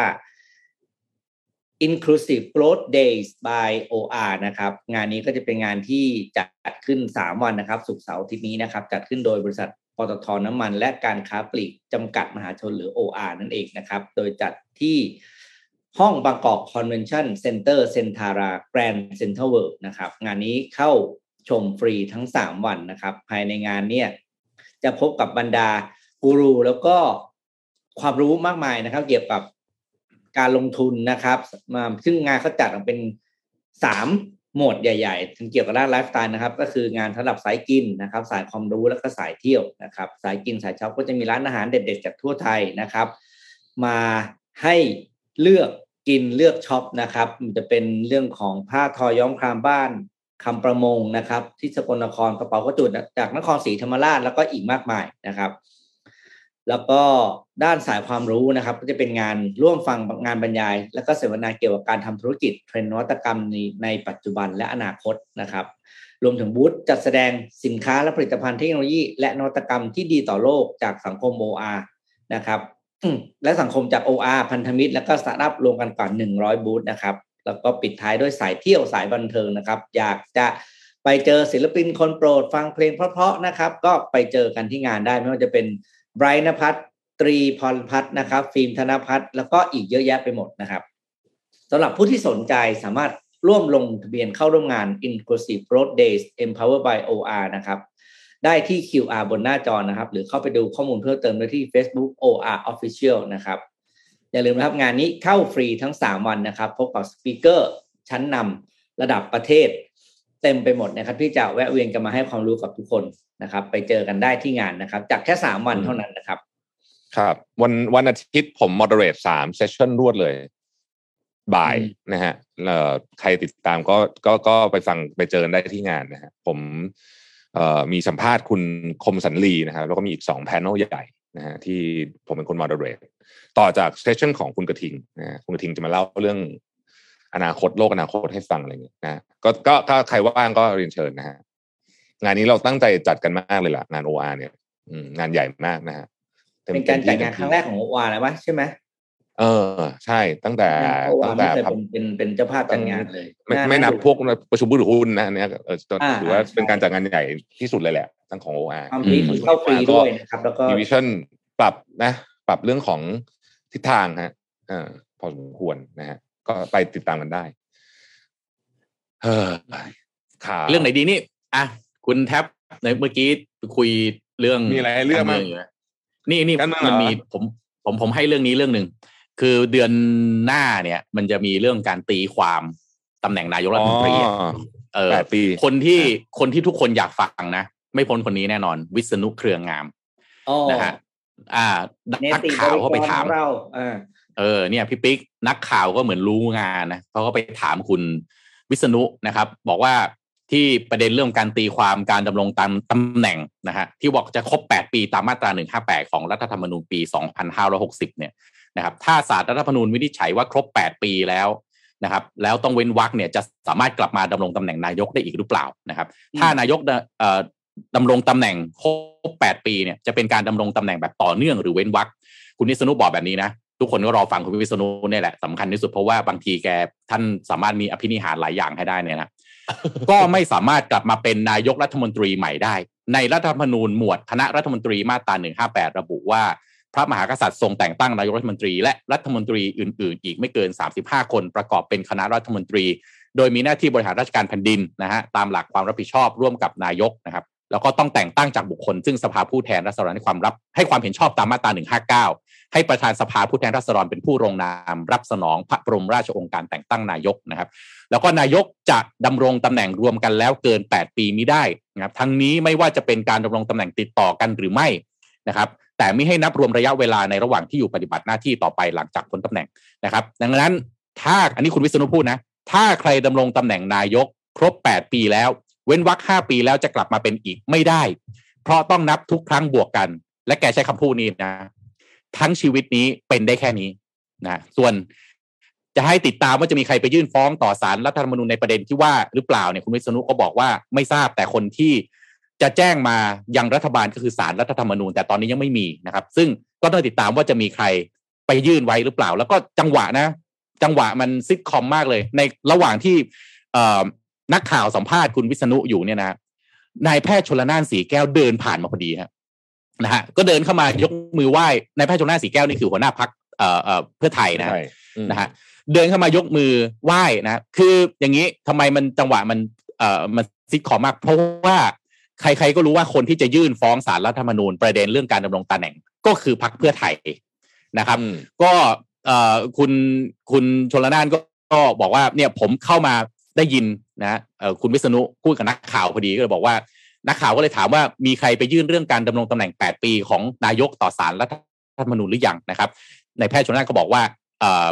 ความลับไม่มีนะครับถ้ายื่นแล้วก็คงรู้กันทั้งโลกก็แปลว่ายังไม่ได้ยื่นแต่ว่าถามว่าจะยื่นหรือเปล่านะครับนายแพทย์ชลน่านบอกว่ายื่นแน่นอนนะครับต่อหน้าคุณวิษณุเลยนะฮะเพราะฉะนั้นอันนี้น่าจะเป็นประเด็นใหญ่นะครับเรื่องของการตีความก็ถ้าคุณวิษณุบอกแบบนี้จะมีอภินิหารออกมาหรือเปล่าถ้าไม่มีอภินิหารแปลว่าจะเป็นการจบไตรภาคของพลเอกประยุทธ์อย่างเป็นทางการนะฮะเท่าที่ผมฟังคุณวิษณุนี่แปลว่าไม่ได้ถูกไหมแปลว่าไอ้ไม่ได้ต้องนับหมดถูกไหมทั้งชีวิตนี้เป็นได้แค่นี้ใช่ถูกต้องหมดแล้วแต่ว่าคือคำพูดก็ต้องตีความอีกอะเพราะว่ามันต้องตีความอีกไหมหรือมันจะมีอะไรเกิดคือเราจะต้องมันใช่ไหมประเด็นคือจริงๆเฮ้ยประเทศไทยต้องอยู่ด้วยการตีความตลอดเลยเหรอประเทศเรานี่ตีความเยอะตีความกฎหมายไงพี่ปิ๊กไม่แบบว่าคือก็คือตัวเองก็รู้ตัวอยู่แล้วว่าเราดำรงตำแหน่งมากี่นานแค่ไหนใช่ป่ะแล้วทำไมจะต้องแบบให้มันดูแบบยากอ่ะต้องตีความนับตรงนี้สิเริ่มนับจากตรงไหนอะไรยังไงอย่างเงี้ยเอ้ยอะไรเนี่ยก็นี่แหละถามคุณผู้ฟังทุกท่านมั่นใจไหมว่าจะจบเรื่องนี้เหรอคอมเมนต์หน่อยเรื่องผมว่าไม่น่านะเพราะว่าไม่น่าต่อใช่ไหมหรือไม่น่าจบไม่น่าจบเพราะหมายถึงว่าไปได้ไปต่อเพราะว่า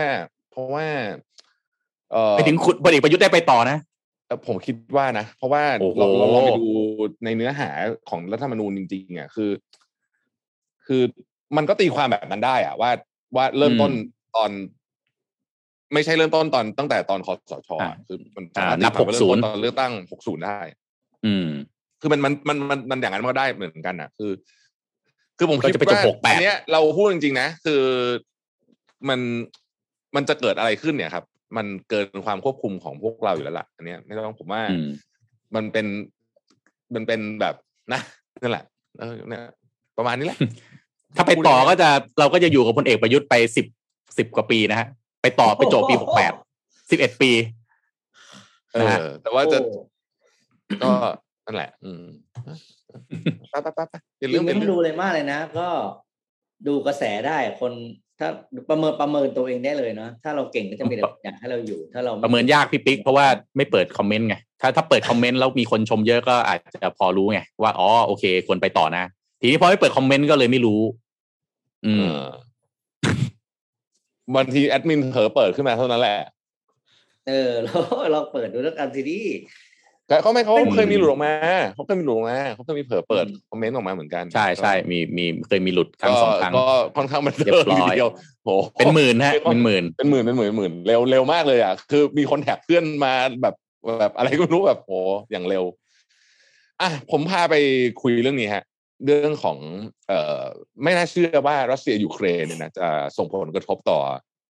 ชาวบ้านเยอะจริงๆนะครับอาหารญี่ปุ่นนะฮะหลายท่านชอบกินอาหารญี่ปุ่นกันใช่ไหมตอนนี้เนี่ยราคาต้นทุนวัตถุดิบของอาหารญี่ปุ่นเนี่ยนะครับปรับตัวเพิ่มขึ้นสูงเป็นประวัติการทุกรายการแล้วผมก็เพิ่งรู้ว่าไออูนิที่เราชอบกินกันเนี่ยนะฮะมาจากรัสเซียเยอะมากเลยนะฮะหอยเม่นนี่มาจากรัสเซียเหรอใช่มาจากรัสเซียนะครับแล้วก็เราจะมองอูนิเปลี่ยนไปเราจะมองอูนิไม่เหมือนเดิมต่อไปนะแล้วก็ตอนนี้เขาแบนกันอยู่ใช่ไหมที่ญี่ปุ่นเองก็เลยไม่อูนิก็เลยขาดครับเพราะว่าไม่พอกินในประเทศนะครับก็ตอนนี้ของก็เลยแพงไปหมดเลยนะฮะตอนนี้เนี่ยราคาของสดที่เป็นผู้ซัพพลายเออร์นำเข้ามาเนี่ยพวกซูชิเนี่ยนะฮะกำลังจะต้องปรับขึ้นกันระลอกใหญ่นะครับตอนนี้เนี่ยร้านอาหารมันก็ส่งสัญญาณมาแล้วว่าไม่สามารถที่จะอยู่ได้ละมาร์จิ้นขนาดนี้นะฮะก็กระทบหมดจริงนะผมก็ไปถึงอาหารญี่ปุ่นด้วยนะฮะเราก็นึกว่าจะไม่เกี่ยวนะฮะก็อาหารญี่ปุ่นก็แพงขึ้นทุกอย่างนะคือโอ้ยลงบ้างอะไรบ้างอะไรอย่างนี้แต่ที่บอกเลยว่าเมื่อได้กลับไปเที่ยวญี่ปุ่นครั้งต่อไปครั้งที่กำลังจะได้ไปไม่รู้เมื่อไหร่เนี่ยนะเราอาจจะช็อกได้นะกับราคาหลายๆอย่างที่มันเปลี่ยนไปอ่ะแต่ยังโชคดีที่เงินเยนอ่อนนิดนึงแต่ก็ไม่มากไม่มีผลเพราะบาทเราเองเราอ่อนกว่าไงบาทเราก็อ่อนช่วงนี้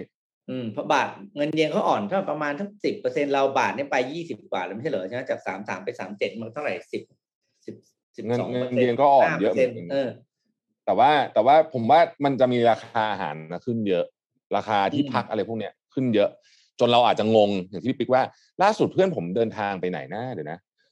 สิงคโปร์ฮะสิงคโปร์นี่ก็เป็นจุดเขาบอกว่าของแพงขึ้นทุกอย่างคนไทยไปเยอะมากหมายถึงว่าของแพงขึ้นทุกอย่างแบบราคามันขึ้นอ่ะทุกอย่างเลยของแพงขึ้นทุกอย่างจริง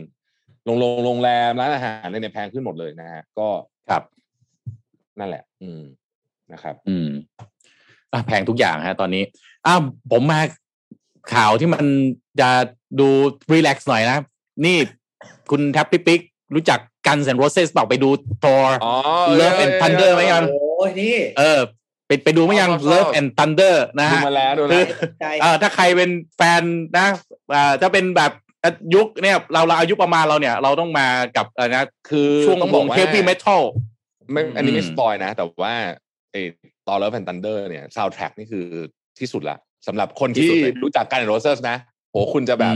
โคตรฟินอะแต่ถ้าไม่รู้จักก็คืออาจจะแบบอะไรงงนะจะประจัดคอนเสิร์ตอันนี้ได้นะครับ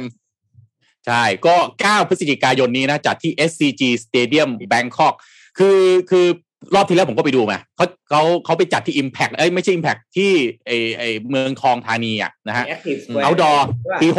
60ใช่ป่ะผมจำไม่ได้60อ่ะปี60อ่ะผมไปดูนะครับแล้วก็คืออย่างนี้นะคือเราคุยแบบว่าอันนี้แบบแฟร์ๆเลยนะผมเนี่ยเป็นแฟนแบบเดนตายของGuns N' Rosesเลยนักร้องนำที่ชื่อ X Rose เนี่ยนะฮะคือหล่อมากเท่มากคือแบบผมยาวสลวยแล้วมันแบบดูเท่มากสมัยก่อนวันที่ผมไปดูวันนี้แบบปี60นี่มานี่ผมตกใจมากคือเรียกว่าแกเดินพุงพลุยออกมาเลยอ่ะคือผมโอ้โห X Rose เดี๋ยวจะหาว่าบูลลี่กันคือผู้ชายนะพอแบบเวลามันผ่าน ผมก็อยากดูครั้งเนี้ยรอบเนี้ยนะว่าไหวหรือเปล่าแกยังโคตรเวลาร้องเพลงแบบเฮฟวี่เมทัลมันเสียงสูงไงเหมือนบองโจวี่มารอบก่อนนะไม่รู้กี่ปีที่แล้วอ่ะเสียงมันก็จะไม่ไหวแล้วน้ำเสียงมันจะไม่ไหวนะคือการเซนโรเซสเนี่ยเป็นวงวงร็อกนะฮาร์ดร็อกที่ประสบความสำเร็จที่สุดวงหนึ่งของโลกนะฮะก็มีนะฮะอัลบั้มเนี่ย Apology for Destruction ในปี1987อันนี้เป็นอัลบั้มที่ขายดีที่สุดแบบตลอดกาลเลยแล้วไม่ใช่ Axl Rose คนเดียวนะมันมีมือกีตาร์ที่ใส่หมวกทรงสูงๆแล้วก็แบบชอบคาบบุหรี่ Slash นะมี Slash อีกนะก็เพลงดังๆที่ผมชอบสุดเลยโซโล่แรกในชีวิตของผมที่โซโล่ได้ก็คือไอเนี่ย Sweet Child O' Mine เนี่ยถ้าใครไปดูพอนะจะแบบโอ้น้ำตาแทบไหลนะตอน Sweet Child O' Mine ลิริกของ Sweet Child O' Mine นี่มันติดหูจริงนะมันเป็นหนึ่งในลิริกติดหูที่สุดเลยนะใช่ไหมเจ๋งมากเลยก็เราไปซื้อตั๋วกันได้เพื่อนผมถักกันมาเพียบเลยนะพวกเด็กยุค 90s ทั้งหลายอ่ะนะยุคนี้เขาไม่รู้จักแล้วบ้างกันเหมือน Roses เนี่ยรู้จักหรอยุคนี้จะเป็นยุคฮิปฮอปนะยุคฮิปฮอปครองเมืองแต่ถ้าย้อนกลับไปเนี่ยยุค80 90นี่เป็นยุคฮาร์ดร็อกนะไปไหนก็ต้องใส่เสื้อหนังนะขี่มอเตอร์ไซค์ฮาร์เลย์สมัยนี้ก็จะเป็นแบบแนวแบบฮิปฮอปนะใส่กางเกงหลวมๆเสื้อหลวมๆหน่อยเลยก็ไปซื้อตั๋วได้กันนะว่าไอ้ตอน Love and Thunder เนี่ยเด็กรุ่นใหม่ซึ่งน่าเป็นแฟน Marvel พอเยอะมากเนี่ยดูแล้วจะงงไหมว่าไอ้เพลงนี้คือเพลงอะไรใช่ป่ะจะงงไหมเนี่ยนะฮะก็น่าสนใจดีเหมือนกันนะก็เปิดขายตั๋ว26กรกฎาคมนะ26กรกฎาคมต้องไปตั๋ว 7,000 คิดว่าคนก็น่าจะเยอะนะเพราะว่าผมไปแน่ๆผมว่าคนอยากดูคอนเสิร์ตเยอะแต่เสียดายมากเลยคราวที่แล้วอ่ะคอนเสิร์ตที่แบบไม่ได้ไปดูอ่ะคือ X Japan อ่ะเมื่อไหร่ก็เข้าจะไปดูได้คราวที่แล้วบางคนบอกมันมากจัดที่ Impact เจแปนนี่ดูโยชิกิตีกองนี่เป็นสิ่งมหัศจรรย์อย่างหนึ่งของโลกฮะ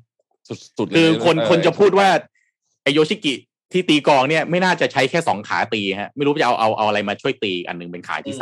3เพราะว่ากองนี่รัวมากนะถ้ามาเนี่ยเอ็กซ์เจแปนนี่ห้ามพลาดต้องไปนะใช่ใช่แต่การเห็นโรเซสก็สำหรับแฟนๆผมคิดว่าครั้งนี้มาอาจจะฟิตกว่าเดิมก็ได้นะคุณโทมัสไม่แน่นะหายไปก็แหมคือก่อนเอาจริงผมไม่บูลลี่นะแต่ก่อนแกเปิดตัวแล้วกันเดินออกมาผมตกใจนิดนึงอ่ะเฮ้ยนี่ฮีโร่ของเราเมื่อวัยเด็กก็มันแบบมันพุ่งนำมาเลยอ่ะนะฮะก็นี่แหละมันแหมมันก็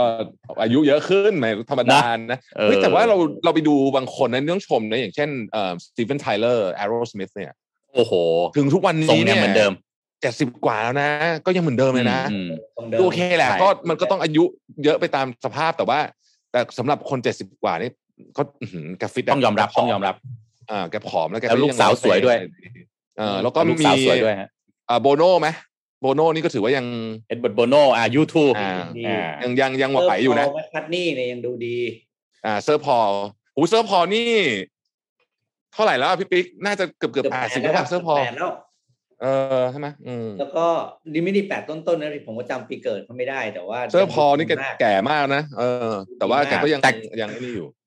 คุณแทบกับพี่ปิ๊กลืมอีกคนหนึ่งไปไม่ได้ครับที่จะมีคอนเสิร์ตปีนี้เหมือนกันครับพี่เบิร์ดก็คือพี่เบิร์ดฮะนี่ถ้าใครบอกว่าอมตะนิรันดร์การหน้าตาไม่เปลี่ยนหุ่นคนไม่เปลี่ยนเนี่ยผมว่าพี่เบิร์ดเนี่ยต้องติดอันดับนะจะมีคอนเสิร์ตนะอะไรนะ Sinking Bird 2022 ตอน Lifetime Soundtrack อะไรนั่นแหละ Hashtag นะ Hashtag โตมากับเพลงพี่เบิร์ดฮะนะฮะก็พี่เบิร์ดนี่22อัลบั้มนะ22อัลบั้มนะครับแล้วก็แสดงวันที่12พฤศจิกายนนี่ดูโอ้โหเดือนพฤศจิกายนนี่ดูกันไม่หวัดไม่ไหวนะเพราะว่าการGuns N' Rosesนี่7พฤศจินะฮะ5วันดูพี่เบิร์ดต่อปรับอารมณ์ไม่ทันเหมือนกันกำลังแบบ November Rain